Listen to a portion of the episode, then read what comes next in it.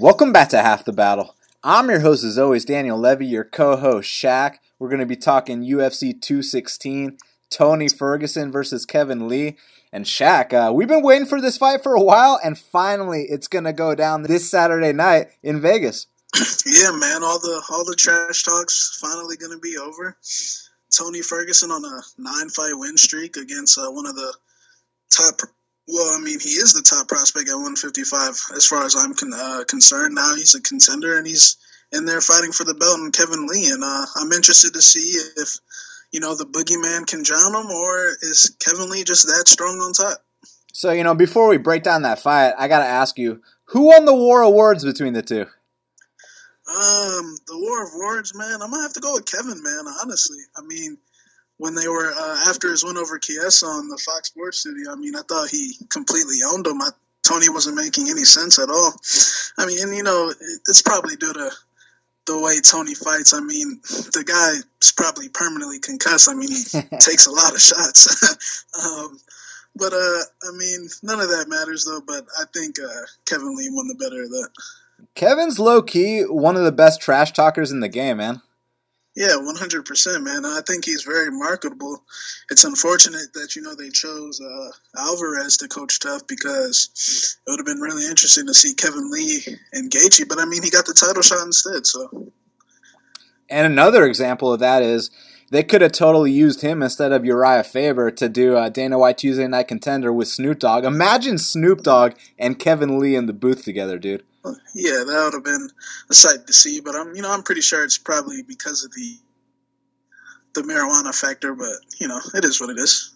What about the marijuana factor? I mean, you know, Kevin probably doesn't want to be around that, and Faber's retired, and uh, that's that's what I'm assuming. Oh, okay, I see what you're saying, and you know, we're, we're allowed to talk about things like that nowadays because uh, as of yesterday, marijuana has been decriminalized in Atlanta.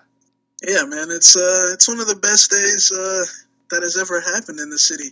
I mean, ever since uh, I dabbed into this great uh, plant called weed, it's uh, always been a little sketchy. You know, around here, you get in trouble, you go to jail with uh, when you get caught with weed, and now we can uh, we can walk up and down the street smoking weed. So it's all good now. Yeah, it's it's it's just awesome that people don't look down on it anymore. And you know, for example, you know, my parents they've never even tried weed. You know what I mean? Where they grew up, weed is like viewed like cocaine or crack, and it's like the stigma behind it. So now that you know it's decriminalized, it, it's a big deal, man it's a huge deal, man. Like, you know, uh, obviously my family still would prefer me not smoke it, but hey, they can't. I, I can't get in trouble. I can't get in trouble for this anymore. You know, I've gotten in trouble for it in the past, and you know, I'm past that now. And it's unfortunate that this couldn't have been passed earlier because then I wouldn't have gotten in trouble. But hey, it is what it is, and now I can I can uh, smoke in peace. Yeah, and you know, a, a, rapist gets parole, but a guy that you know smoking a blunt in his car has to do eight eight months. It just shows that we live in such primitive times. But you know that it's starting to be behind us. I'm saying starting because uh, you know we're not going to get too much into it, but you know what's going on in the world today. But now, at least that's one step in the right direction. One hundred percent. And you know what else is a step in the right direction? We got uh we got some money to make, man, because look, Brad Tavares, he's minus 200. He's taken on Thales Leites, who's plus 170. And, you know, we got a lot of respect for Brad Tavares. You know, he came through for us against Elias Theodorou, a plus 150 dog there.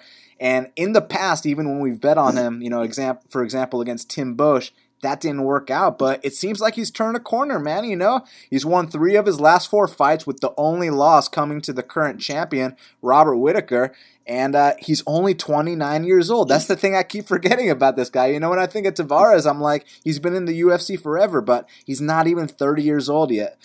But Shaq, I mean, yeah, this guy's been in UFC forever. I mean, I remember when I saw him fight live against Phil Baroni way back in the day at uh, UFC 125 when he was fresh off the Tough Show. And uh, I mean, when we were betting Brad Tavares against Elias Theodorou, what was our main factors? We knew that Brad Tavares could keep up with him in the cardio department. We felt that we had the better striking, and we felt that Elias couldn't take us down or, or hold us down. And what happened in the fight? That's exactly what happened. And I think the same thing's going to happen here, man. I think Elias is a way tougher opponent than Thales.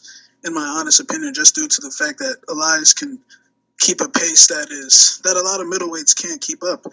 And Brad outlasted him in the cardio department. He beat him on the feet. He beat him on the mat, and I mean, he beat him in every aspect. And you know, um, I think maybe the perception of Tavares in the past has been, oh man, this guy got knocked out by Bosch, or man, he got starched by Rob, which are all respectable, man. I mean, hey, flukes happen from time to time.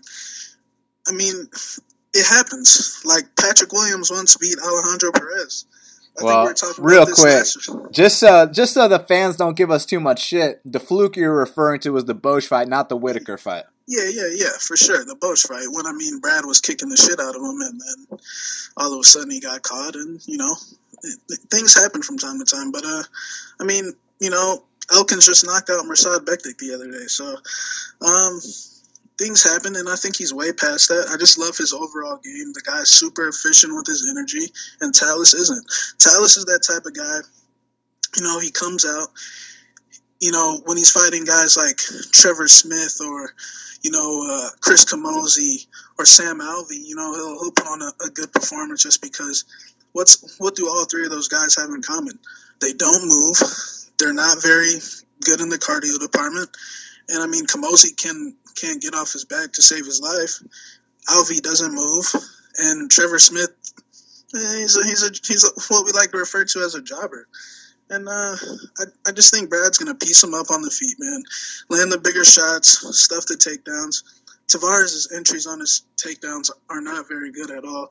As you saw in the Gegard Mousasi fight, as you saw in the Jocko fight, he got one against Jocko, but then after Jocko worked his way back up to his feet, he didn't sniff another one. Jocko beat him in the wizard department, beat him in the wrestling, smashed him on the mat, and smashed him on the feet. When Thales gets tired, everything completely goes out the window. He's that type of guy that'll pull a half guard when he's tired.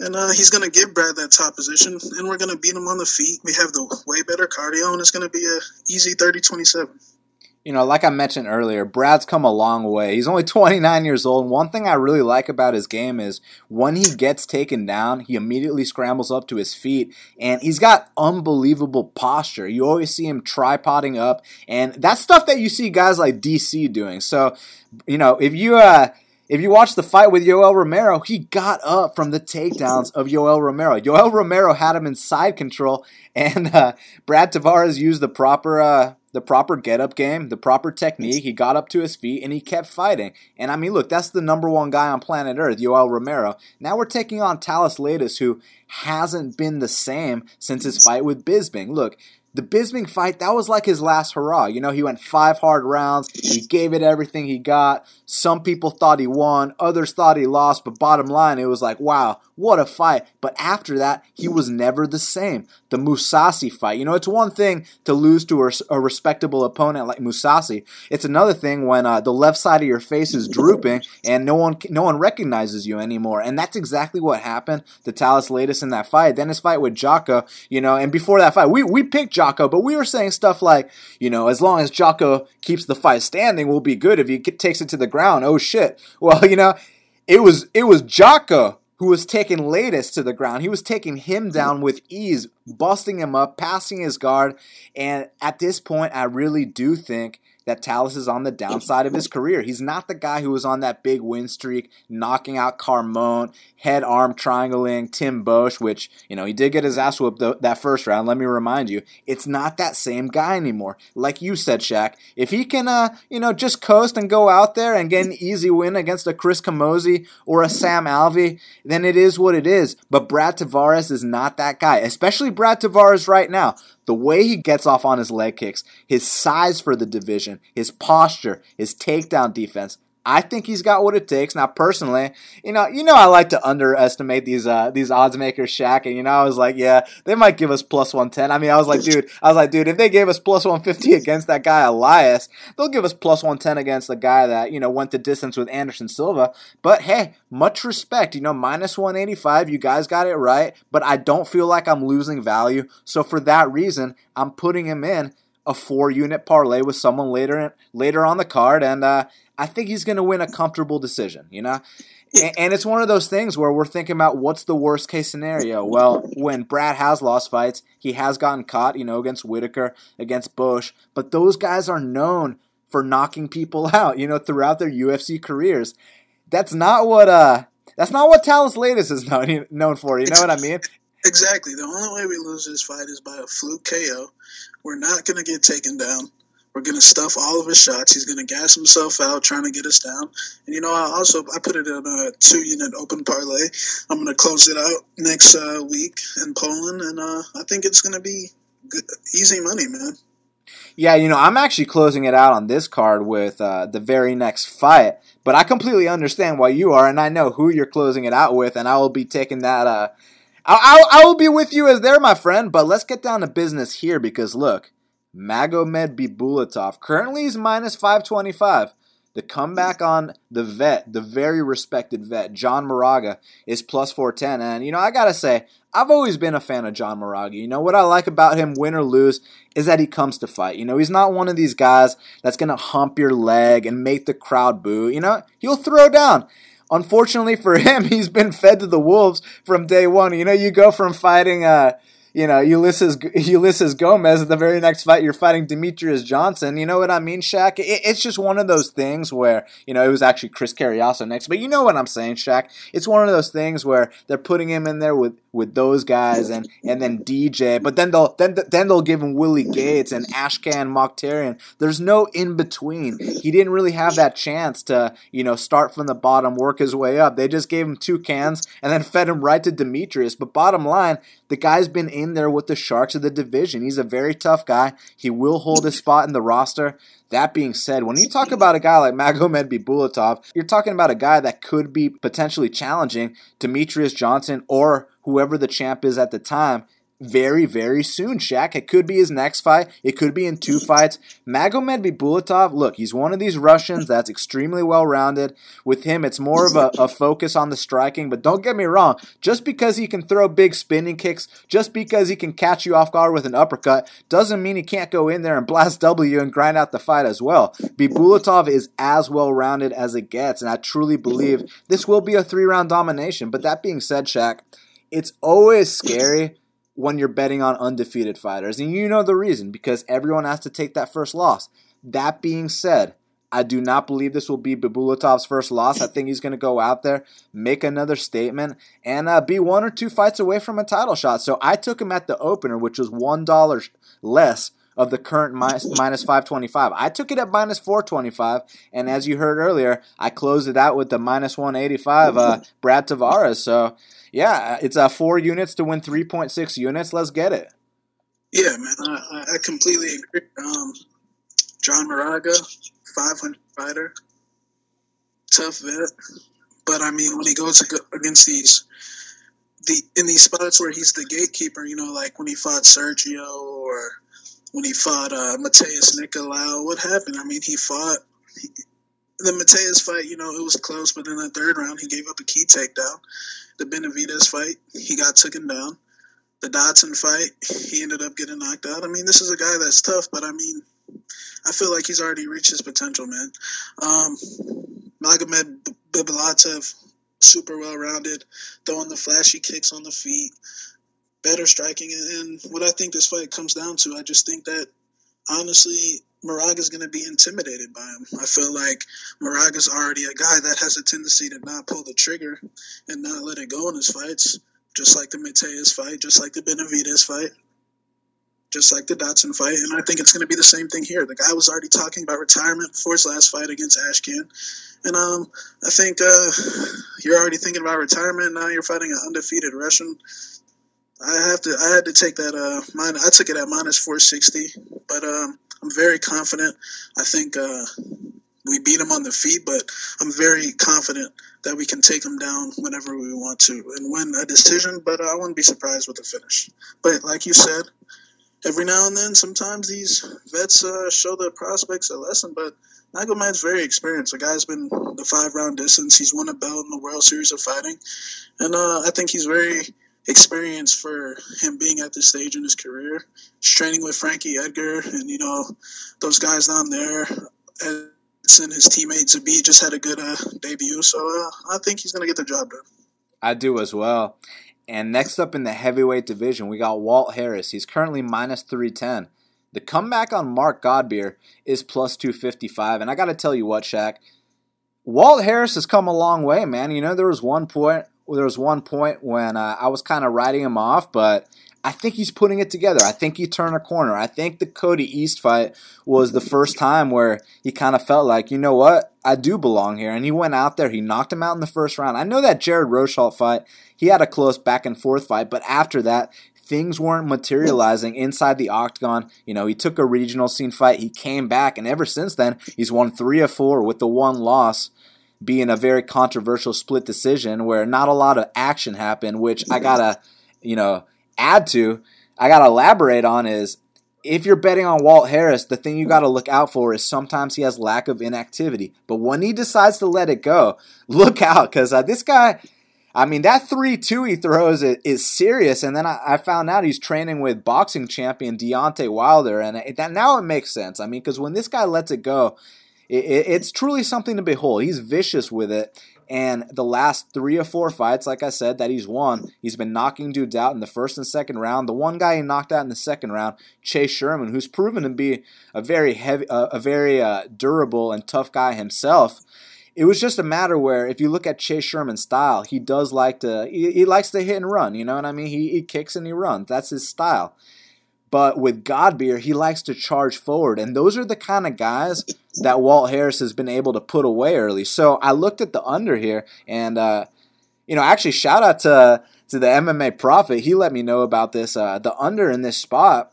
And, you know, I saw it before, but he kind of brought it to my attention like, dude, there's a lot of value here because at minus 105 for an under one and a half, where Walt Harris all but one of his wins have been in the first round by knockout, and all of his wins are via knockout. And the one time he went over a round and a half was due, due to the fact that his opponent kind of runs a little bit. Mark Godbeer comes right at you and he brawls. He ducks his head down, he telegraphs his shots.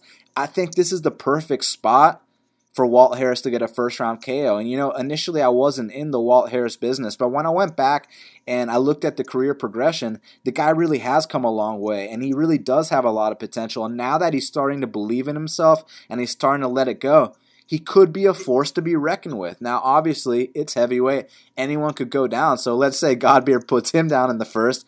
That'll still cover me with that under one and a half. Now, you know, it is sketchy. They are heavyweights. Let's say they hug each other for three straight rounds. That's why I only put 1.6 units on it. I'm not going big on this. However, I do think this is an opportunity and a good a good stylistic matchup because you watch that fight between Mark Godbeer and Daniel Spitz. Like I said earlier, Spitz style is to run away, uh, and that's not a that, that that's not what uh, Mark Godbeer is going to do here against Walt Harris. So I think this is the perfect spot to catch Mark Godbeer for a first round KO. So I got Walt Harris, but my play here is 1.6 unit on the under one and a half at minus 105. Shaq. Yeah, that's uh, definitely understandable. The under is always a good move in a heavyweight fight. Either guy could get knocked out. Um, yeah, I like the matchup for Harris. He's got that nice southpaw style, the left kick, the straight left the uh, Darren Till plan is what I is what I like to call it. Um, but uh, yeah, man, I see Godbeer charging forward. Uh, you know, make, trying to make it ugly, trying to clinch him up, tie him up against the fence, wear him out, and uh, possibly seeking out a knockout. But I think Walt will somewhere catch him with a straight left. But um, you know, I understand that. I definitely understand that uh, underplay, and uh, I hope it works out for you. I appreciate it, man. So this one, I'm very excited about this fight, man, because look, we got Lando Vannata. He's minus 220. The comeback on Bobby Green is plus 180. I mean, anytime these two step inside the UFC's octagon, it, it's pandemonium, man. You know these two are going to throw down most likely till one guy falls, unless they're both durable enough to go the three round distance. And to me, this fight comes down to, you know, how old is Bobby Green? Because Bobby Green in his prime, man, you, don't fuck with Bobby Green. You know, he puts his hands down, he taunts you, and uh, you still can't hit the guy. You know what I'm saying? And uh, he, he was really one of the most exciting guys to watch in his time. I know people don't like him because he taunts a lot, but I, I like that shit, man. I like it when I got plus 250 on him against Josh Thomson, and Josh is throwing a head kick, and uh, Bobby's brushing his shoulders off. You know, that kind of shit is entertaining. That's why I liked Anderson Silva. All those antics are fun to watch, especially when the guy's winning. But Bobby has slowed down a lot. He has uh, had a lot of surgeries, and uh, it's about it has Lando caught up to the point now where he can put a guy like Bobby Green away because. Bobby in his prime, I think he really goes out there and tools Lando. With Lando, it's a matter of the seasoning. You know, they threw him to Tony Ferguson in his UFC debut, but then they put him in there with a guy past his prime, such as uh, John Makdessi. It was an easy first round KO. Then you put him in there with another young, hungry guy such as David Teymur. Was it a matter of Timor wasn't as good as we thought he was, or is Lando simply not ready for this level? I don't want to say that, you know, considering his KO of uh, John Makdessi. I mean, that was unbelievable. So this fight's going to be super telling, man, because we know Bobby, even though Bobby's still great, the thing with that style is just like Anderson Silva, just like Roy Jones, when you rely on your reflexes, your instincts, and your speed, speed is the first thing to go. That's why those power hitters, they got the power till the day they die, but the speed guys, you know, one day they look like uh like king of the world, the very next day they're getting knocked out by Chris Weidman, who's not a knockout artist. So is Bobby Green at that point? I don't know. Plus 180 is tempting because if Bobby Green shows up, I think he could school Lando. That being said, if Bobby does not show up, if he, if he comes out here looking old, I think he could get KO'd viciously. So, shit, man, I really don't know. It's about who shows up. Uh, I'm rooting for Bobby here, so I hope he gets it done, Shaq. Yeah, um, like you said, Bobby in his prime was a beast a guy that relied on his instincts, on quick movements. And matter of fact, one of my first bets ever was uh, Bobby Green versus Pat Healy way back in the day. And, you know, Bobby won that nice little 30 27 on two cards. And uh, I was a little I was a little worried when I went to the uh, cards, but he got the job done. And, um, but yeah, man, you know, Lando Vannata, I think the guy could actually be really good, man. I think uh, I think his fight with Teymur was more of a case where people didn't realize how good Teymur was because it was I know he did slow down after the first round, but there was no question of heart. There was no question of of quitting at all. Like Lando pushed through three rounds hard. It was just that Teymur simply showed up that night, and Teymur was a lot better than people thought. And Bobby, look, when's the last time Bobby has shown up for a fight? Like, look, I know that Bobby in his prime is a top 10 fighter. The thing is, people would say, oh, well, he showed up against Rashid and went to split decision, but we know the way Rashid fights. Rashid fights in that little sparring, like he's in a little sparring session, and and that's why it was so close. And and if we're being honest here, Bobby didn't want a round of that fight the thing is, Bobby, like we said, he's had that ACL surgery. He's had a, a, a torn quad surgery, a hamstring surgery. And I mean, I think he's pulled out of like seven or eight fights within the last year and a half. I mean, the guy, he, it's unfortunate because I really like the guy. He's on his way out. And uh, I think this is make or break for him. So the guy has his back against the wall. So he, he might he might show up, but I don't think he is. I think uh, I think Lando's going to come out here touching him up, and Bobby's going to be talking, and you know something similar. Remember in the Poirier fight when he was talking to Dustin and he was putting his hands down and talking shit, and Dustin ended up throwing like a double hook, and he ended up getting caught with a punch he didn't see. I kind of see something like that's happening. Like I see him talking, and uh, I see Lando catching him with something that he doesn't see, something flashy. But hey, if this fight gets into the second and third rounds, I could see Bobby tying him up, working him against the fence, possibly grinding out a split decision. But I can't bet on Bobby for the reasons. I think he's old. His body's not the same. His confidence level ain't the same. And I mean, this guy's got a lot of stuff outside the octagon. I've heard him say things like he's got a bunch of baby mama drama. I heard he switched camps. I mean, the guy's just got a lot of turmoil in his life. So I'm going to go with Lando. And I'm going to actually go Lando by finish. Man, it, it's gonna hurt if that happens, dude. it's gonna hurt to see. Yeah. The fight game. The fight game. The fight game takes no prisoners, man. But Bobby's one of one was used to be one of my favorite fighters, man. It's unfortunate, you know, that the body gives up on people at times. But I mean, remember this guy's debut against Volkmann, and everyone at the time wanted to see Volkmann get his ass whooped. and uh, Bobby went out there and uh, he did it for everybody. And uh, I know the UFC was very happy about that as they cut Volkmann right after that. Yeah, Volkmann got his ass whooped so bad he called out Obama. But uh, so Will Brooks, he's minus three sixty five, and Nik Lentz is plus three oh five. Now, man, you and I have been talking about this fight a lot, and on paper, I mean, Will Brooks has all the attributes physically to get this done. It's just mentally, man. But at the same time, does Nik Lentz, even if Will Brooks isn't on mentally, does Nik Lentz have enough left in the tank? I know he's got an 11 and 5 UFC record. He's a winner, but man, uh, Mike Dolce did a number on Nik Lentz.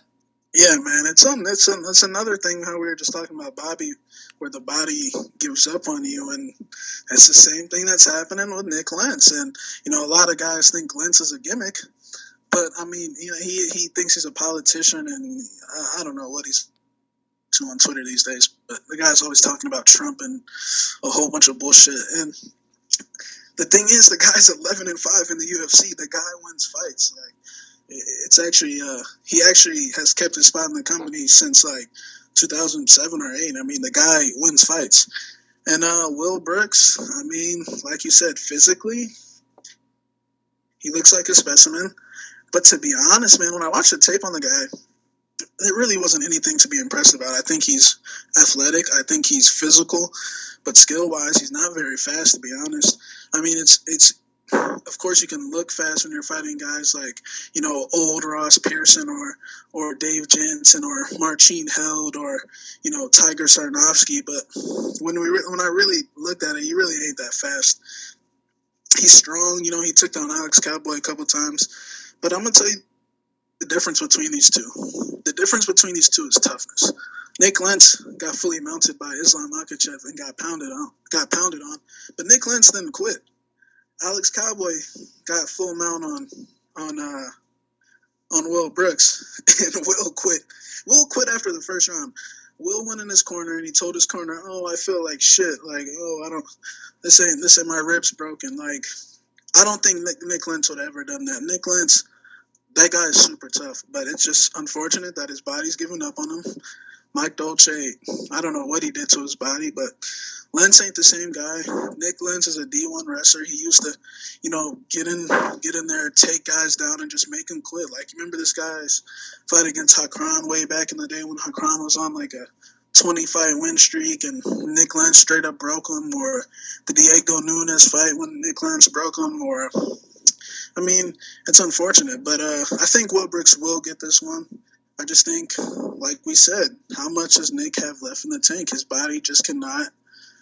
I just don't think his body can keep up, and I just think this is this fight comes down to strictly physicality. Like I just don't think that Nik Lentz's body can hold up for the three. So that being said, you think Will Brooks is going to finish the fight? No, I think Will Brooks will win a 30-27 decision. I think Lance might fight tough for the first round, but uh, I think his bloated body will just give out on him, and uh, it'll just. I mean, like, look, if you go watch his body for the Chad Mendes fight, if you if you guys listen to this, pull up his body for the Chad Mendes fight when he was in the best shape of his life. Where if he would have won that fight, then you know he would have been in the title picture or close up there. And then you look at his fight, his body for the Danny Castillo fight, and you're just like, oh my gosh, what happened? like, it's a complete night day uh, difference. And, you know, he stopped working with Mike Dolce. And uh, and I just think Will's gonna. I think he's got more left in the tank. I think he's gonna be a lot more confident because he know he's fighting an old teammate, a guy that he knows really well. As as well, Nick probably knows him very well and uh, I just think he's going to be a lot more confident. I think in the Oliveira fight or the uh, the Alex Cowboy fight, maybe he was questioning himself a little bit, and we know he is a a little bit of a front runner, a little bit of a mental midget. But I mean, I don't think he's going to have those mental issues for this fight. I think he's going to come in confident. But not to mention, man, Charles Oliveira blast doubled Will Brooks with ease. I know Charles Oliveira didn't blast double Nik Lentz. He finished him twice, though. True, but uh, the first one is, was illegal as fuck. I actually just watched it the other day, but he, he, was well on his way to winning the fight. But yeah, yeah it doesn't matter because do Bronx finish uh, Will Brooks? So you know, you know. Exactly. So this one, man, I mean, this could be fight of the night. This could be f- performance of the night. We got Tom Duquesnoy. He's minus 165. The comeback on Cody Stamann is plus 145. And dude, both guys I believe are 15 and one. I mean, yeah. talk about uh, I, lo- I, I love matchups like this because you know people like to talk about how the UFC are protecting people, but uh, you know, the, someone's 15 and one record is not being protected here. For sure, man. Uh, I'm, this might be the the fight I'm looking forward to the most. Um, you know, initially I was saying I was going to take that shot on Cody Stamann before the lines even opened, uh, when we actually interviewed him a, a, month or so ago. And, you know, as I got closer, I was like, man, I'm probably going to pass. Because when I watched that tape on Tom, the fire kid, man, he just, he's got that Gaethje style, man. The guy just walks forward. He gets tagged repetitively, even on his local scene fights against like Brendan Loughnane, in which I think Loughnane won that fight, or um, against a couple other guys. I mean, guys tag him and tag him, and he stumbles, but he just keeps walking forward like the Terminator. And uh, these guys like break. But uh, you know, Cody Stamann, I bet on him in his debut against Terrion Wareham, minus two seventy. And uh, I bet on him because, I mean, on the local scene, he showed me how well rounded he was. He fought tough guys like, you know, uh, Sharapov or um, a couple other. He fought guys with winning records on the local scene. Just put it that way. And uh, the guy can he can kick, he can punch, and he can wrestle. And I mean, the cardio that he showed in that Terrion Ware fight, and he said he took that fight on two weeks' notice, off the couch, up a weight class. And now, man, I, I gave in, man. I, I took that shot at plus 150, only one unit. But I took that shot because I'm not trying to have no regrets. Because I honestly think Cody's going to win the fight. I think Tom Duquesnoy is a, a top notch prospect, but he's got too many holes in the striking game. I think he's going to be relying on a knockout punch, which it could happen. If he knocks Cody out, then props to him. But I think Cody has too many advantages in this fight. I think he has the cleaner technique on the feet. I think he's got the more efficient style, the better wrestling, and I think he can push harder for three rounds. That wrestling is going to be the key to this fight. Patrick Williams took him took uh, down, even though it was briefly. Patrick Williams is arguably the worst fighter on the UFC roster, and I mean, and Patrick Williams was panicking like two minutes into that fight. Cody ain't gonna panic. Cody actually got tested in his debut against a way cleaner striker, in my opinion, than Terrion Ware, who put pressure on him. And every time he got hairy, Cody put him on his back. And I think the same thing's going to happen here. I think it's going to be a little tougher. I think at some point we probably will get rocked. But I think Cody will win two rounds and uh and win a decision here, man. But the winner of this fight, props to them because this is a super tough fight, man. And uh, I had to take that underdog shot on Cody Stamann because those advantages that I mentioned earlier and uh, I think the kid is really going to be a top 15 guy in the future. Well, I sincerely wish you the best of luck because I do not have a play here.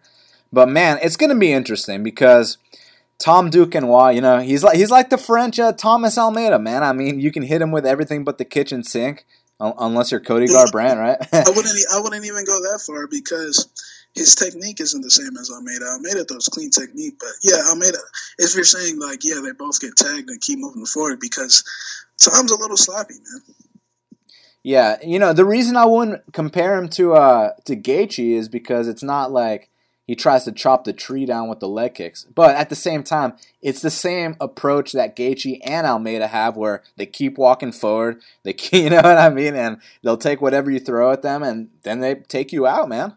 And uh, with uh, Duquesnoy, it's very fun to watch. You know, I was expecting him to be a big favorite, but leading up to this, everyone was talking about how they're going to pick Stamann. So kind of got me a little scared here, man. Now with Stamann, obviously, like you mentioned, he mixes it up very, very well. But what I'm wondering here is, So let's say they go out there and he takes down Duquesnoy a couple times. Duquesnoy keeps getting back up. You know, is is Stamann gonna eventually gas? And there is where uh, Duquesnoy can tee off on you know one of his 30 strike uh, combinations. That's that's why I'd be worried to pick Stamann here, man, because he could be doing good for so long, and you know Duquesnoy is going to keep coming forward the entire time, man.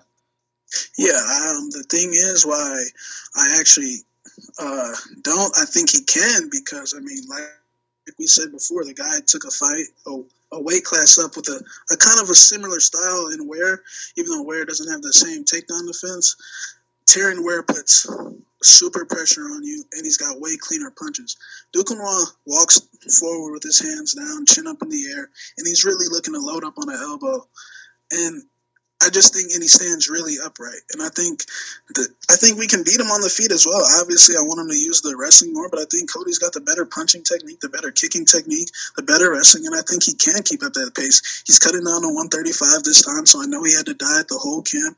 And I, have been keeping up with him on Instagram, and the guy's in shape. He had that full camp. This ain't a two week notice fight, and Tom ain't fighting Pat Williams. you know, when Sean Shelby says that Cody Stamann reminds him of Jimmy Rivera. That right there, I- I'm not betting against this kid. I got to see for myself though because you know, as much as I respect Sean Shelby's opinion, he's been wrong before. He did say Robbie Peralta was the dark horse of the featherweight division once upon a time. So, you know, but you know, this kid is 15 and 1 and he mixes it up so well. Any imminent danger on the feet, he changes levels, takes you down on the ground. And I do know and do think that Duquesnoy is eventually going to get caught soon. I just don't think this is going to be the time. I'm going to go with Duke and Duquesnoy. I think somewhere along the way, he's going to find a way to knock out Cody Stamann. I hope I'm wrong so you cash your bet, but I'm going to go with Duke and Duquesnoy here. Now, next up, Beneil Dariush. Benny, he's minus 235. The comeback on Evan Dunham is plus 195. Now, I really, truly believe that Beneil turned a corner since the Chiesa fight. You know, if you watch uh, the Bruce Buffer introductions in that fight. You know, he's smiling. He thinks it's a joke. For some reason, when people are fighting Chiesa or when they're fighting uh, Bisping, everyone thinks it's a joke for some reason. And uh, Benny thought it was a joke. He was lighting him up early, and uh, you know he gassed a little bit, which, which, he tends to do from time to time. And man, when Chiesa takes your back, you know it's funny. I, Chiesa took his back, got a face crank. It wasn't even locked in under the what, uh, under the chin all the way. It was a face crank, and uh, you know Benny's smiling, and he's like, "Yeah, this guy, this guy ain't gonna, ain't gonna choke me out." But Chiesa's grip is so strong that before you know it was too late, and it was like, "Oh shit." I got a tap, and ever since then, I truly believed he's turned a corner. He goes out there, he defeats James Vick. One does not simply defeat James Vick, let alone knock out James Vick. He goes out there, defeats Rashid Magomedov, one does not simply defeat Rashid Magomedov, let alone 30 27 Rashid Magomedov in the Mexico City elevation. And the fight was mostly contested standing. Then he goes out there and, you know, we can talk about the end result, which I'll get to in a second. He outstrikes Edson Barboza for seven and a half minutes of a fistfight in Brazil and then he got caught with a devastating flying knee, which sucks, you know. But uh, the thing here is, man, is you know people like to talk about he got his life changed. Will he be the same? Do you remember when Latifi fought Ryan Bader? Yeah, that was one of the most devastating knockouts I've ever seen in my life. You remember when Dan Henderson fought Bisping the very first time UFC 100? Yeah. That was even more devastating. One of the most devastating knockouts in my life. There's some guys that are mentally weak and there's some guys that aren't. The guys that are mentally strong, they bounce back from those losses. And I truly believe that's what Beneil Dariush is going to do. I mean, look, Latifi, he came back against Tyson Pedro, and uh, it looked like he didn't even get knocked out. And that was one of the most devastating knockouts I've ever seen last year. And with Dan, with uh, Michael Bisping, I mean, people, you know, he could have arguably retired after U- UFC 100. That KO was so brutal. Now he's holding the UFC middleweight belt. So, you know, it's one thing if a guy gets knocked out five times, you know, then we start talking like, you know, one more to, you know, he's going to be in a retirement home pretty soon. But in Benny's case, I think he simply got caught. He was looking the best he's ever looked. He's going to continue to evolve. And he's coming back against a guy that, as much as, as much as I respect Dunham, he's as tough as they get. He uh, he's definitely evolved over the years. He's a solid gatekeeper. I think Dunham's going to be simply too slow here, and uh, I, I truly believe that Beneil can outstrike him for three or he can knock him out, man. I mean, they're going to be exchanging hard. Benny's feeling more confident than ever in his strikes, and uh, he lets it go with uh, multiple multiple punch combinations. He follows up with his kicks. He's got very very heavy kicks, man. And even when his takedowns get stuffed, like they did against Michael Johnson, you know, he still finds a way to win. And also against Edson Barboza, his takedowns got stuffed until the very last one he was winning that fight, man. I, I, think this is a different scenario. I don't think that Evan Dunham possesses the uh, you know the athleticism of a uh, Edson Barboza. I don't think he's going to be flying through the air with a double knee with that kind of timing, with that kind of reaction. The only thing is with Benny, you know, I mentioned this earlier. The guys that he loses to are guys that he's way better than. You know, besides Barboza, you know, Ramsey, Michael Chiesa. I mean, come on, Benny's way better than both those dudes. But man, he he lost to both of them. So you know, it's one of those things. He's way better than Dunham, but he could lose. You know, it's still a fight. But he does tend to come back strong after a loss. I believe he's going to do that here, and I truly believe his last three fights, in particular, he turned a big corner, and they were they got him ranked number twelve. I, I think he's a top five talent in the UFC lightweight division. So I'm going to go with Beneil Dariush here. It's minus two thirty five currently. I'm thinking about a play, man. I'm just not sure what to play it with. I don't want to force it with anything else on this card. Potentially, uh, I'm going to leave it open. You know, we're going to play it by ear, but the pick is Beneil Dariush. Yeah, man. I actually think this is going to be a tough fight, man, because like you said in the past, the dudes that Beneil loses to are the guys that wear him down. And I feel like Dunham has that wear down type of style. Oh, I agree. Benny brings a different level of violence to the to the uh, a different level of violence than Dunham. Dunham's more of a stand on the outside guy, try to box, try to out volume you. The thing is, like for example, in the Chiesa fight, it really like okay, yeah, he was landing. He he's he, the first three minutes he was touching him up with leg kicks, but I mean he was like throwing everything into it.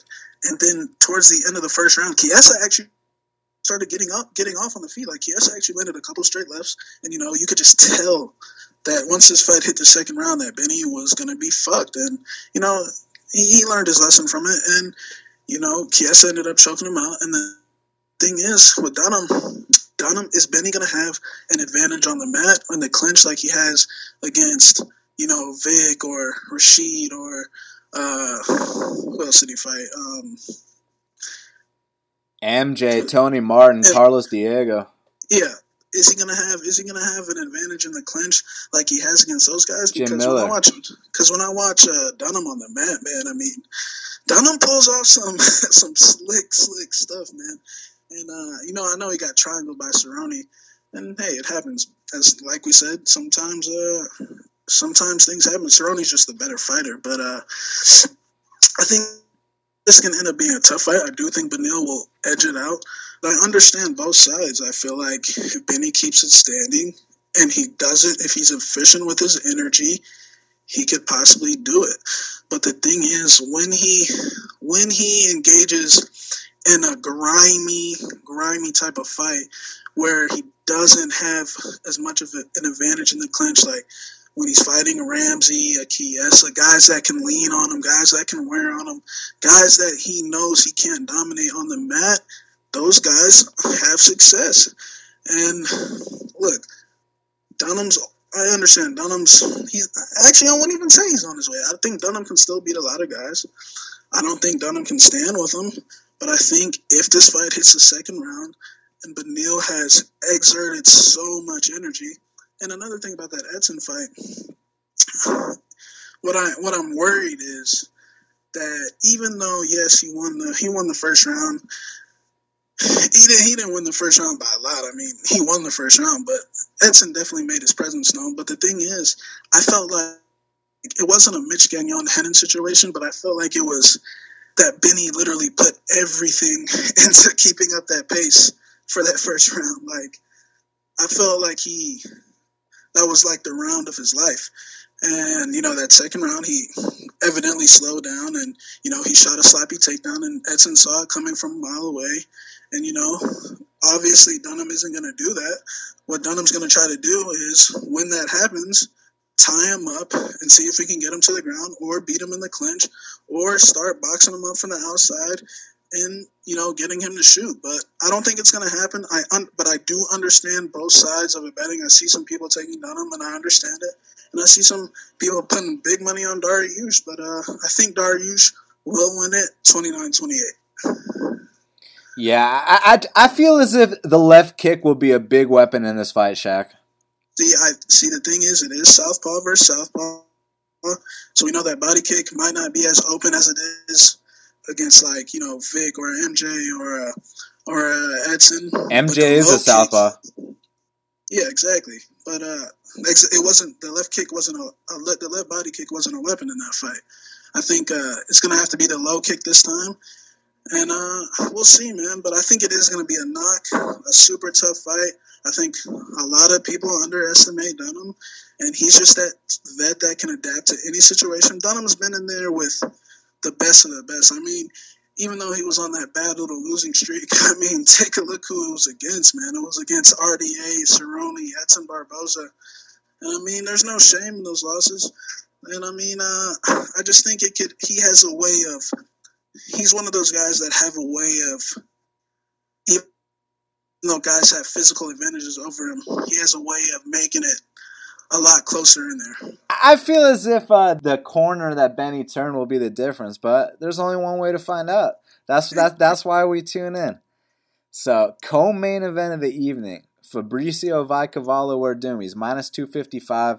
The comeback on the Black Beast is plus two fifteen. Now, Shaq, I I thought the Black Beast quit the sport two months ago. I mean, he did. Uh, you know, I actually picked him in that fight because, you know, it was it was that uh, typical, you know, heavyweight scenario. Oh, Hunt's done, and then guess what? He's not done. But uh, yeah, he quit the sport. I mean, we've I've always known that Black Beast was super overrated. That I mean, if anyone came ready, that they could get this guy out of here. But they guys would just always fall into they would just get caught. And I mean, it, it was a different level of guys he was fighting as well. And uh, you know, Mark Hunt kept his composure and just waited him out until he knew that he could get him out of there, and he got him out of there. But uh, he did quit the sport. He retired. So therefore, I can never take the shot at plus two fifteen. The guy quit the sport the second he lost the fight. And uh, Werdum, I mean, man, I have a I have a theory that Werdum is on his way out because look, the Stipe fight, you know, he's the champion you know it's he's defending his title in Brazil, and the guy's making his little fucking face in the fighter introductions, and you know he's charging forward, and then you know he gets caught, and you know he gets knocked out, loses his belt. Okay, and then you know he comes in against uh, Travis, who Travis is what we like to refer to. I mean, is Travis? When's the last time Travis won a fight? Uh, he doesn't win fights. Exactly. Okay. So you know he, he beats Edmund Verdi and train Travis, Travis, and uh, you know he doesn't even finish him, but you know he, he beats Travis, and then you know he gets in there versus Reem, and you know people were saying that oh Werdum won the fight. I mean, look, the first round was close. Like when they were saying on live on the live or on Twitter, everyone was saying Werdum got that first round you know, we were watching the fight at your house, and me and Mario, our, our friend Mario, was like, bro, I don't think he won that round. and, you know, and obviously all three judges didn't think he won that round, and, and he thought he won the round. But for a vet, you know, he should know that that round was up in the air. The second round, Overeem clearly won. The third round, he rocks him and then he takes him down. Bad fight IQ. You got to keep striking in that situation. Granted, he is uh, one of the best jiu-jitsu players to ever walk in the octagon, but bro, you got this guy on ice skates, and I mean, just from what I've been seeing from him lately, you know, the little Tony Ferguson situation, and I'm I, I, 100% tied, side with Tony on that. I, I don't care about the the the the gay lesbian shit. I don't, I don't give a fuck about that shit, but I like, bro, this ain't your this ain't your lunch. Like, you're you're on the undercard, bro. Like, you know, play your position. But uh, I'm actually gonna I'm actually gonna say Black Beast is gonna get the upset here, man. I think he's gonna knock him out, man. I, I think Werdum's on his way out. I know Werdum's clearly the better fighter. Werdum Werdum is a hundred times better. I mean, Werdum's better on the feet. He's better on the mat. He could easily take him down one time, and this could be game set match. But uh, I, I, I'm hoping Black Beast does this for Houston, man. I'm I'm hoping he gets a knockout. Well, you know, if we're uh, picking emotionally, I hope he gets it done for for Houston as well. And, and he's just a, a cool personality. But y'all motherfuckers are crazy acting like Overeem won that fight. you know what I'm saying? Like we're doing Overeem, Overeem won the first two rounds, bro. Not not only did Werdum win the first round, he won the third round 10-8. So, you know, it's one of those situations where it's a clear 29 27, but everyone's on Overeem's dick and everyone's eating that horse meat, and it, it bro, what it is. He didn't, bro. Overeem landed the cleaner shots in round one. Werdum didn't win shit, bro. He won the third round. I give him that, but to say he like clearly won the first is completely wrong, bro. Well, he edged the he edged the first and he 10 8 the third. He didn't 10 8 shit. when you when you drop a man and only almost knock him and unconscious. See, if he would have kept if we'd have kept striking, but then he took him down and laid on him, and th- that's it. I mean, yeah, he got rocked, but it's not like. Yeah, but after he took him down, the fight was never in danger of being finished. But bringing up him taking him down and lay on him, you know, that's that's that's almost insult to injury. You know, he he already knocked him down with a knee. He didn't need to do anything else. I mean, what what do you have to do to get a 10-8? He fucked his ass up. I mean, Alistair didn't know his own name after the fight. Alistair, Alistair uh, weaseled him like he's known for, and he, he, he it's his fault. Bro, the first round was close. I understand that Werdum arguably won it, but I actually thought Overeem won it. I thought it was close. I thought Overeem landed the harder shots, and I thought uh, he stole it right at the end. And uh, and you know the second round Overeem clearly won. And Fabricio needed a finish. I don't think that qualified as a 10-8 in the third, but it is what it is. Yeah, you know, um, the UFC agrees with me. That's why they're feeding uh, Overeem to Ngannou. so, actually, this is the co-main event. I, I almost forgot this fight was on the card. Demetrious Mighty Mouse Johnson, he's minus 1250. The comeback on Ray Borg is plus 800. Now, we broke this fight down already, so, you know, it's back to the same question I asked you last time. Should Ray Borg be a plus 800 uh, underdog in any fight? Um, no, maybe plus 500, but I can't take the shot on Ray Borg. The guy doesn't have his weight situation in order. He doesn't have a nutritionist. I mean, to pull out of that fight the first time, I mean, I almost, I, am I'm, I'm out of the Ray Borg business as of right now. Like, like how can how can you? When's the last time he made weight cleanly for the? I mean, b- before the Formiga fight, the guy misses weight repetitively, and he still doesn't have it under control. I think DJ will get him out of there somewhere in the third or fourth round. I think Borg will put up a fight in the first two, but eventually DJ will wear on him his uh, his soft midsection will not hold up. And, uh, soft midsection. I think. Uh, Has he ever been hurt to the body? but I mean, the guy he's cutting mad weight for this man. He's cutting mad weight. He doesn't have a nutritionist. His his his diet's not in order, man. I can't. I don't want to get any part of that. I don't think I wouldn't even even if it was plus a thousand, I wouldn't take the shot. Oh yeah. One hundred percent. I mean, the guy already pulled out of the fight one time. What about minus twelve hundred? Uh, excuse me, plus twelve hundred. Mm, no, no, because what number? Guy, what number you need to get to get to beat DJ? Everything has to be on point, and Ray Borg does not have everything on point. He's yeah. going to be cutting a shit ton of weight. I mean, uh, plus twelve hundred. That's like playing the fucking lottery. I mean, I'd rather take my ch- my chances playing the Powerball. Yeah, you know, look, I'm a fan of Ray Borg ever since he came to the UFC. One of the best scramblers uh, not just in the division, but in the UFC. DJ's probably the best scrambler in that division. No, no, don't get me wrong. I ain't laying no fucking minus twelve fifty or playing or parlaying, you know, DJ inside the distance. Like I already, I already learned my lesson playing DJ inside the distance uh, against Dodson. Fucking, I remember I fucking played Dodson and I mean uh, DJ inside the distance, and I think was it Felder. Yeah, was that the same night? Something like that when Felder fought Ross Pearson. I think that was the same night, and you know neither cashed. And I was very disappointed. but uh, I ain't laying that, man. I mean, I like Borg. I think he has a great future, but I just don't think he's ready yet. Yeah, I mean, we're going to find out. You know, Borg rose to the occasion last time against Formiga, the number three guy on planet Earth. And, you know, not only did he beat Formiga, you know, most people, when they beat Formiga, they catch him and they knock him out. He back mounted Formiga. One does not simply take the back of Jussier Formiga, but at the same time, kind of like you said, Shaq, in order to beat DJ, you have to have everything in order. And you know not having a nutritionist this time he's doing the nutrition himself the guy's notorious for missing weight. It, you know it's just a, a, recipe for disaster. At the same time this is mma anything can happen. No way in hell i lay down a minus 1250 i mean that's not you know that's just, that's just not what we do here. I, am going to say dj by decision but uh, it, it, it would be cool to see the upset just because, you know, there's never been another flyweight champ. But at the same time, if DJ wins this fight, he goes out there and he breaks Anderson Silva's record. And clearly, obviously, if he's breaking a record, that's never been done before. So, you know, either way, just sit back and enjoy this one. And yeah, don't don't parlay DJ inside the distance. I can't tell you how many times I've been I've been burned on that.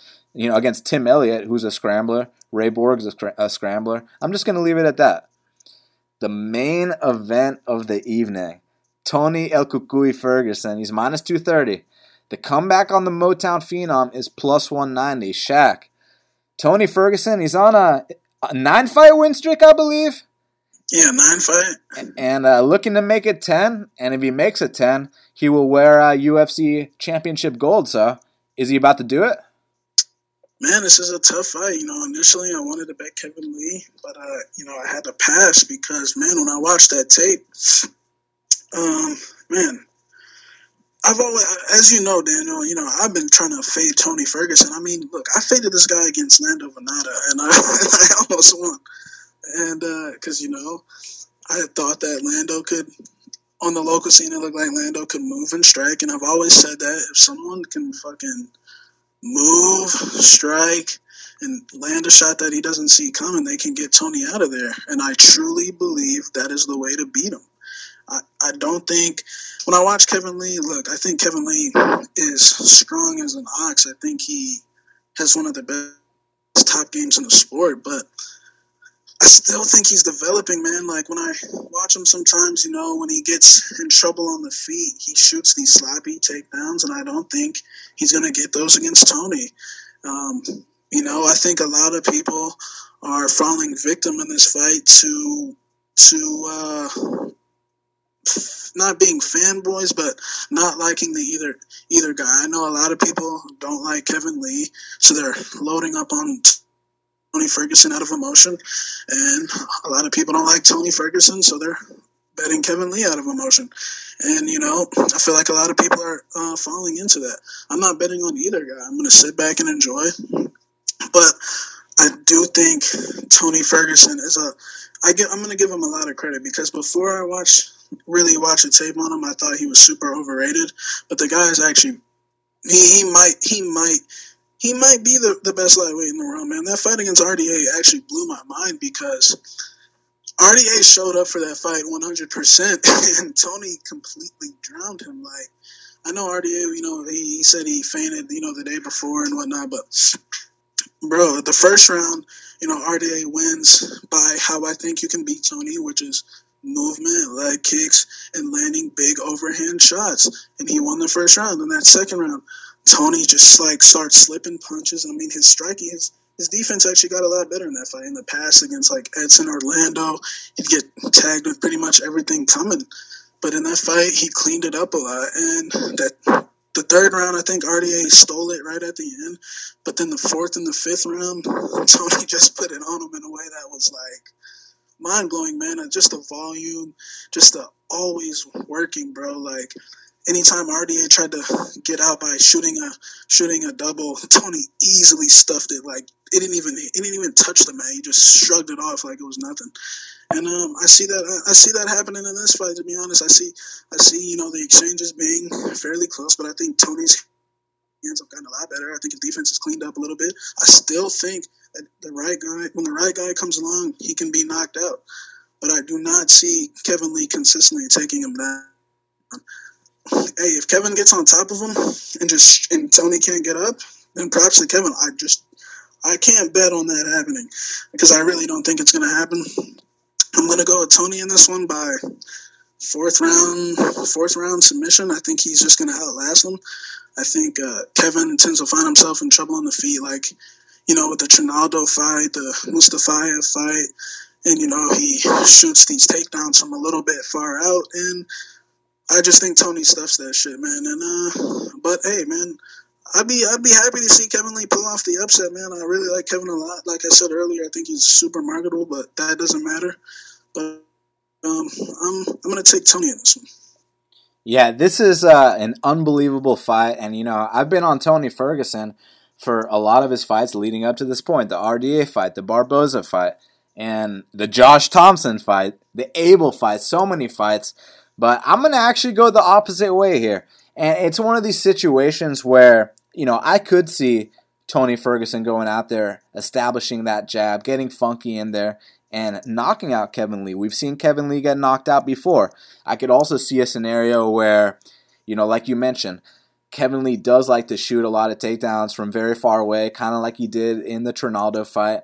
And Tony Ferguson, snap down City, could snap down to a Darce. These are possibilities, but I see major improvement in Kevin Lee fight by fight. You go in there and you watch the fight against Leo Santos. Now, Let's talk about right before the Leo Santos fight. So going in in that fight, he was a minus 500 favorite.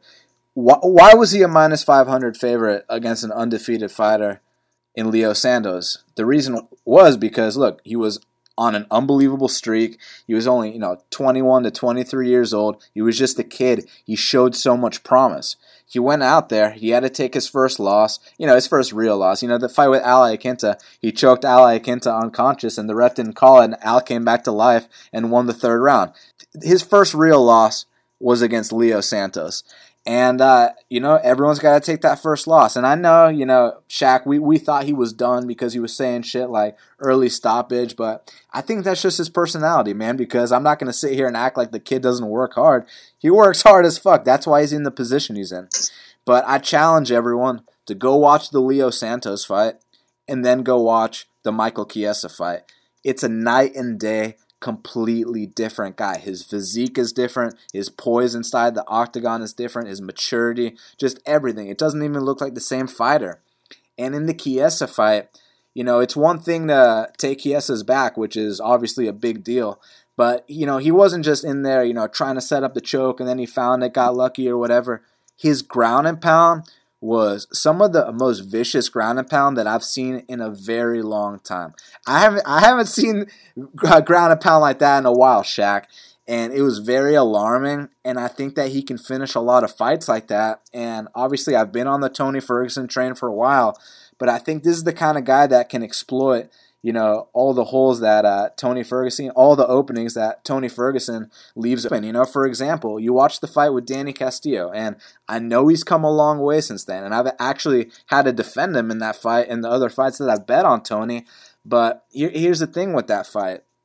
He was, you know, trying to get off on his cocky shit and then he'd get neutralized. You know, the Eddie Bravo, the Granby rolls, all that stuff was getting neutralized by Danny Castillo because Danny Castillo didn't give a fuck about anything else but laying on him. You know, a guy like Abel Trujillo, you know, it's like, he just wants to go in there and take your head off. You know, a guy like Josh Thomson, he's cut up in the first 30 seconds and doesn't know where he is. Edson Barboza, you know, he was panicking. But a guy like Kevin Lee, his only goal is to get on top of you. And when he does get on top of you, he's one of the most vicious guys in the UFC.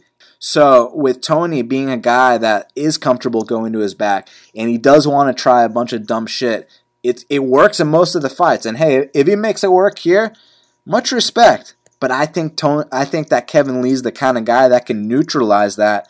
And when he gets on top, I think he can, he can do some serious damage on Tony Ferguson. So when it was plus 200, look, I'm not sitting here max betting it. I'm not even putting a two units on it. I just put one unit at plus 200.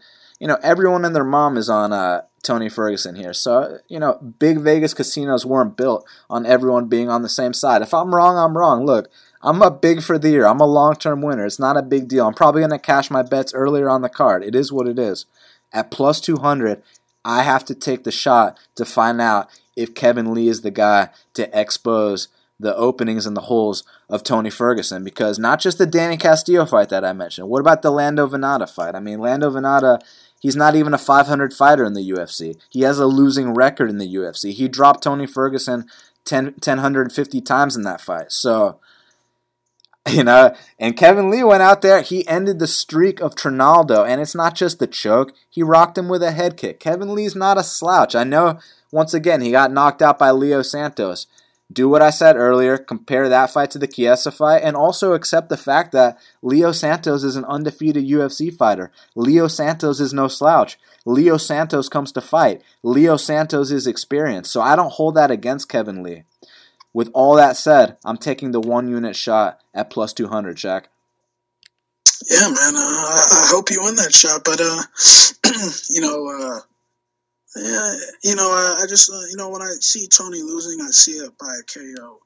Like we said, the Vannata, but Kevin Lee strikes nothing like Vannata. Vannata, Lando, he's got sharp movements, and you know when I watch Kevin Lee strike, you know I, I see him being a little stiff. I don't see his hand. I don't. I think he's confident in his hands, but I just don't think his hands are that good right now. I think they. I don't think they're bad by any means, but I just don't think his hands are good enough to knock Tony out.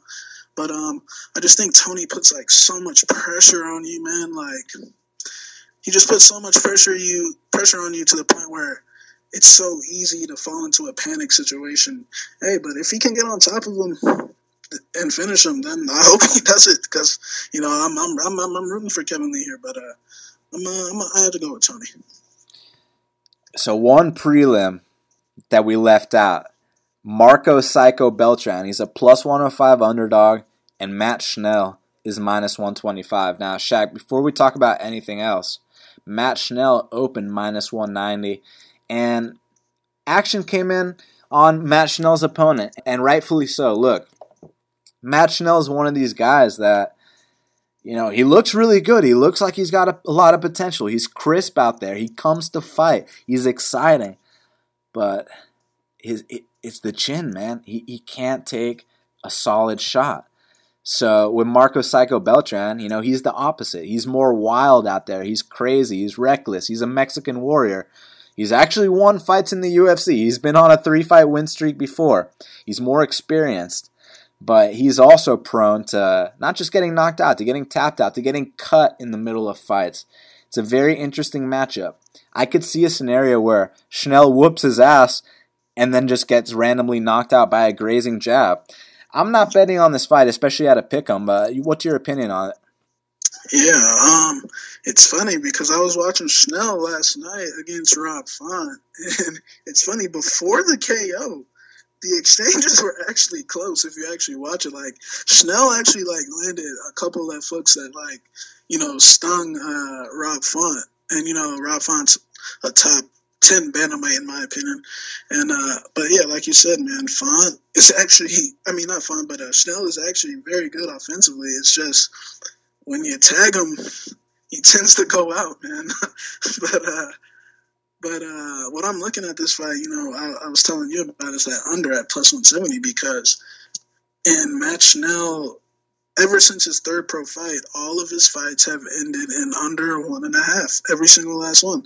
Um, I think his record's like maybe 10 and 2 or I, I'm not exactly sure what his record is, but ever since his third, third pro fight, all of his fights have ended inside uh, in less than one and a half, and you know that under one and a half is plus 170, man, but uh, it's actually some value on it as well. It opened up at plus 130. You know, I think it's gonna cash, but man, I got so much, so much other things going on right now. But um, I'm interested to see that uh, cashing. Well, we got to hit up Kyle Marley for the Big Marley Minute. And joining us now on the Big Marley Minute is Big Marley himself. Big Marley, what's going on? Not a lot, man. Excited for some fights man, I bet you're excited for some fights, but I bet you're excited for some bigger news. Uh, your wife's due any minute now. That's correct, man. Today is the due date, so yeah, just waiting, uh, waiting for it to happen, and then uh, got a life changer coming. Wow. Yeah, I'm hoping, uh, hoping it's before this weekend, so I can still see these fights. you know, congratulations, brother, and uh, you know, thanks for taking the time out of your day to talk to us during these times. No problem, buddy. Anything for you. You're the man. So, dude, I mean, let's get right down to business, man, because look, Tom Duke and Duquesnoy versus Cody Stamann. This fight is going to be a firecracker. I don't really have a read for where the public's going because I heard a lot of people saying that they were going to pick Cody Stamann. We know that Tom Duquesnoy has a hell of a lot of hype. Firstly, where are they priced? And uh, do you have a do you have an opinion on the matchup? Uh, yeah, I mean, I, I like this matchup a lot. Um, I think both these guys have some potential. Um, I like Duquesnoy, I think, to win the fight, but the problem is he's ninety one hundred dollars on DraftKings, and Stamann is towards the bottom at seventy one hundred. So that makes me like Stamann there just to get that value, so I can get up to those guys at the top. Um, but the problem is, like I said, I think Duke and Duquesnoy wins this fight. So I think what I'm just going to do is have a little bit of exposure to both of these guys. But I think at that price, I don't see how you could put Duquesnoy in your cash games. I think that's more of a GPP play only. And you know, two other guys that are for sure going to have a knock are Bobby Green and Lando Vannata. I mean, but I'm not sure if it's going to end by knockout or if someone's going to win a decision, if it's going to be back and forth. But either way, are you playing one of these two? Uh, so far, I've been avoiding it. My early builds um, just because I don't see how it plays out either. I, I, think it'll probably be a fun fight, but I don't see a lot of takedowns happening. Um, so it could be strikes, and that's half a point per strike. So it probably won't add up as much as I would like. So I don't think I'm going to be paying up for Vannata at 8,800. Uh, I'd be more likely to just save the money and go with Green in that fight, but I'm probably going to avoid it.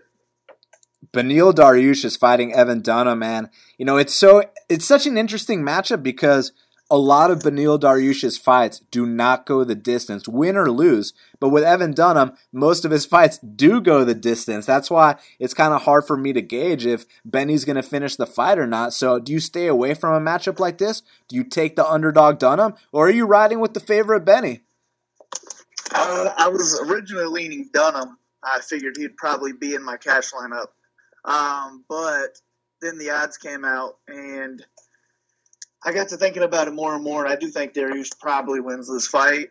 Um, I just think that Dunham's probably a good GPP play. If people aren't going to be on him, I don't mind spending uh, the seventy two hundred dollars on him because I would not be shocked if he won this fight. Uh, I just don't see him dominating this fight or scoring a whole bunch of points. Um, and you got to expect Dariush to win it. So I'm I'm probably going to avoid it. Uh, but like I said, the last few days I've been leaning more towards Dariush. Uh, and if he can finish this fight, like you said, he usually does, then he'll score a lot of points. And I think a lot of people are going to be on those top three guys, so that could be a sneaky play right there playing Dariush. Uh, so I don't mind it. And speaking of uh, a finisher, you know Walt Harris is on this card too, but are we uh, getting charged up the ass to play him here? yeah, he's ninety two hundred dollars on uh, DraftKings, but I don't mind it, man. I think he gets probably a first round finish, and that's uh, ninety points for a first round finish. I'm thinking it's a knockout, so you're going to get the ten points for the knockdown, and however many strikes he throws. So I think he's going to be over hundred points. He's one of my favorite players on the card. I'm not going to have any Godbeer, even though he has an amazing last name. he won't be on any of my lineups. So yeah, I like Harris a lot.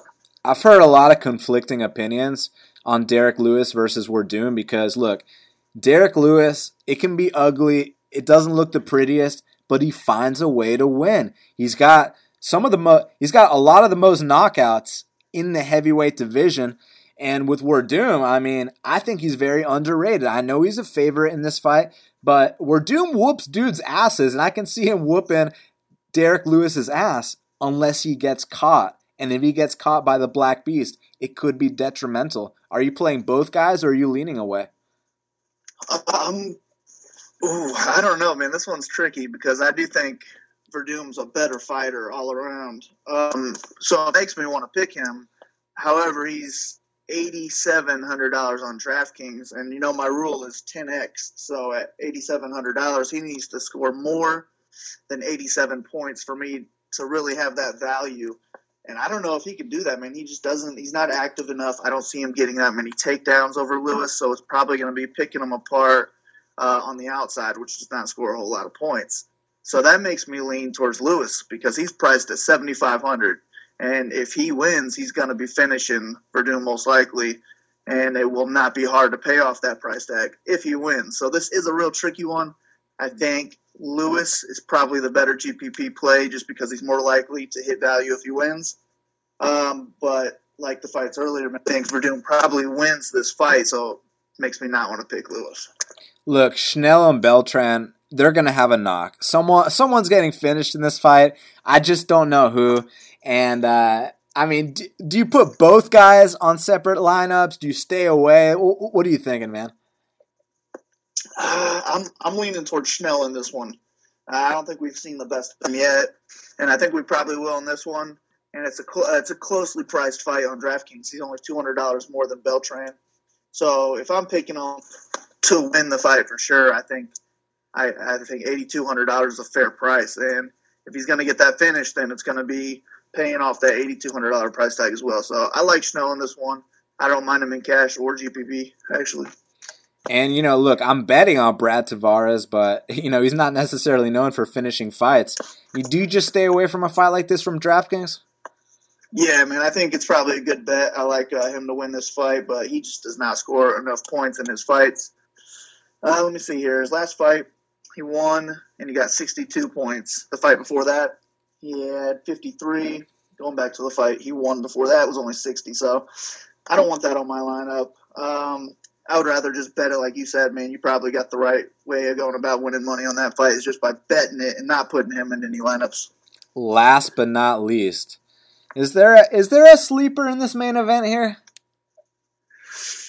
I, I mean, I would. Yeah, I mean, if, if Ferguson wouldn't be a sleeper, so I know that's not the route you're looking at. I guess. But yeah, I don't all in this fight.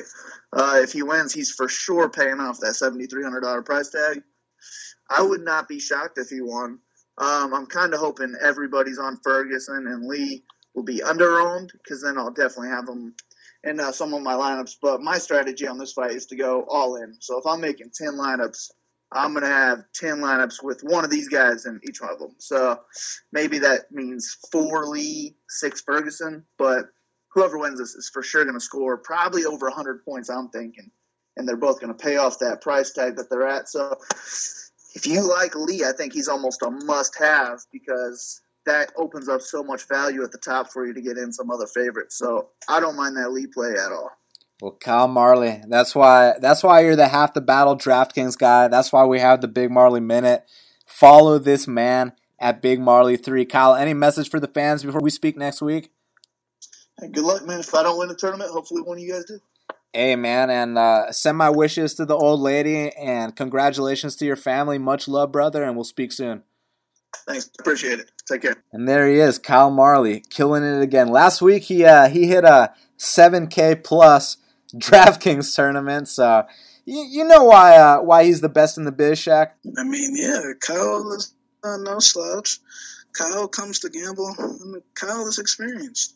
Indeed. So we got to talk about the fight to watch and the fighter to watch. So Shaq, what is the fight to watch for UFC 216?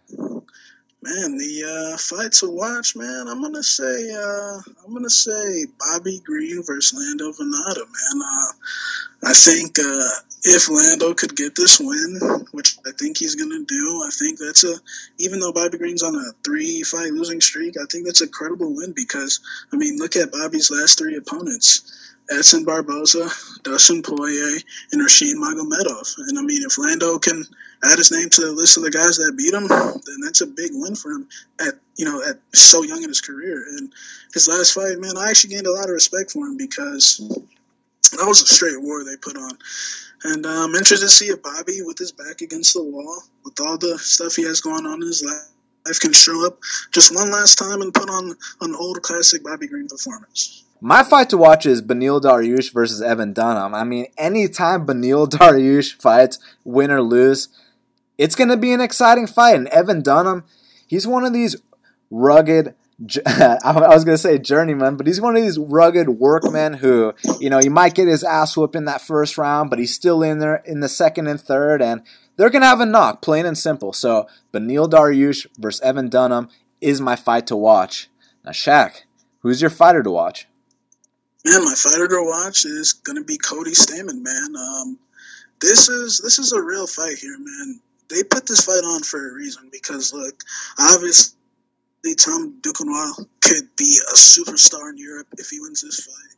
And I mean, he kind of already is a superstar. And then, you know, when Cody Stamann's getting comparisons to the number one contender, Jimmy Rivera, I mean, that's serious. I mean, that's the type of potential Sean Shelby sees in him. And, you know, the winner of this fight is gonna be is gonna move up seriously in the rankings, man.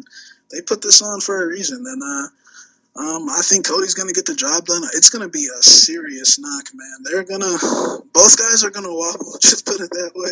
Both guys are gonna get cut, bleed, and somebody's probably gonna get knocked the fuck out, or just be a complete war. But uh, I think Cody Stamann's the fight to watch. Like I said before his fight against Terrion Ware, there's a reason why, you know, I parlayed a newcomer at minus 270 at that high of a line because I just saw the guy being completely well rounded. I didn't see any specific, like, real weakness in his game. And maybe Duquesnoy exposes that, but I don't think so, man. I think Cody's the real deal, and I think he's to uh, pull off the upset. Well, your fighter to watch is Cody Stamann. My fighter to watch is Tom, the Fire Kid Duquesnoy. I mean, he's got so much hype behind him. He was the biggest favorite for a UFC debutant in UFC history. I mean, he was like minus 1200 in his UFC debut. So now that he's got the octagon jitters behind him, he's got a chance to go out here and not just get a win, but defeat a guy in Cody Stamann who's 15 and 1. And if he can go out there, get this knockout victory, he's going to prove that he's legit because everyone's been talking about him for a long time. Shaq, people told me that he could beat Thomas Almeida today. So if that's true, he's got to get past Cody Stamann. So for that reason, he is my fighter to watch. Now, Shaq, we did it, man. It's going down this Saturday, UFC 216. Cannot wait. Any message for the fans, bro? Uh, yeah, man. Just you know, thanks for all the uh, good tweets I get, the supportive tweets, and you know, I'm you know last week uh, or the last card I took a little bit of a hit with the, that Luke Jumeau L, but it is what it is. I always bounce back like a champion, and that's what I'm gonna do. But you know, follow me at uh, MMA Genius 05, and uh, we're gonna we're gonna win this weekend. Yes, sir, we are. And, you know, Shaq took a hit, but he's to bounce back like the three time world champion that he is.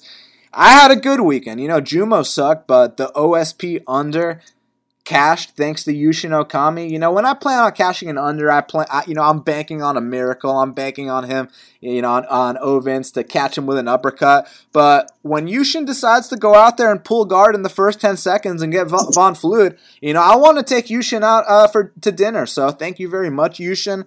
And, uh, the Maestro Dong Hyun Kim, he came through as well. You know, anytime Gomi fights, please keep fighting. So to all the fans, make sure you follow me on Twitter at Best Fight Picks. Go to bestfightpicks.com for the plays. Subscribe to Half the Battle on iTunes, SoundCloud, YouTube, and Stitcher. Shaq and I are about to record the Bellator edition of Half the Battle because Manny Sanchez is about to do work. So until the next time, let's cash these bets.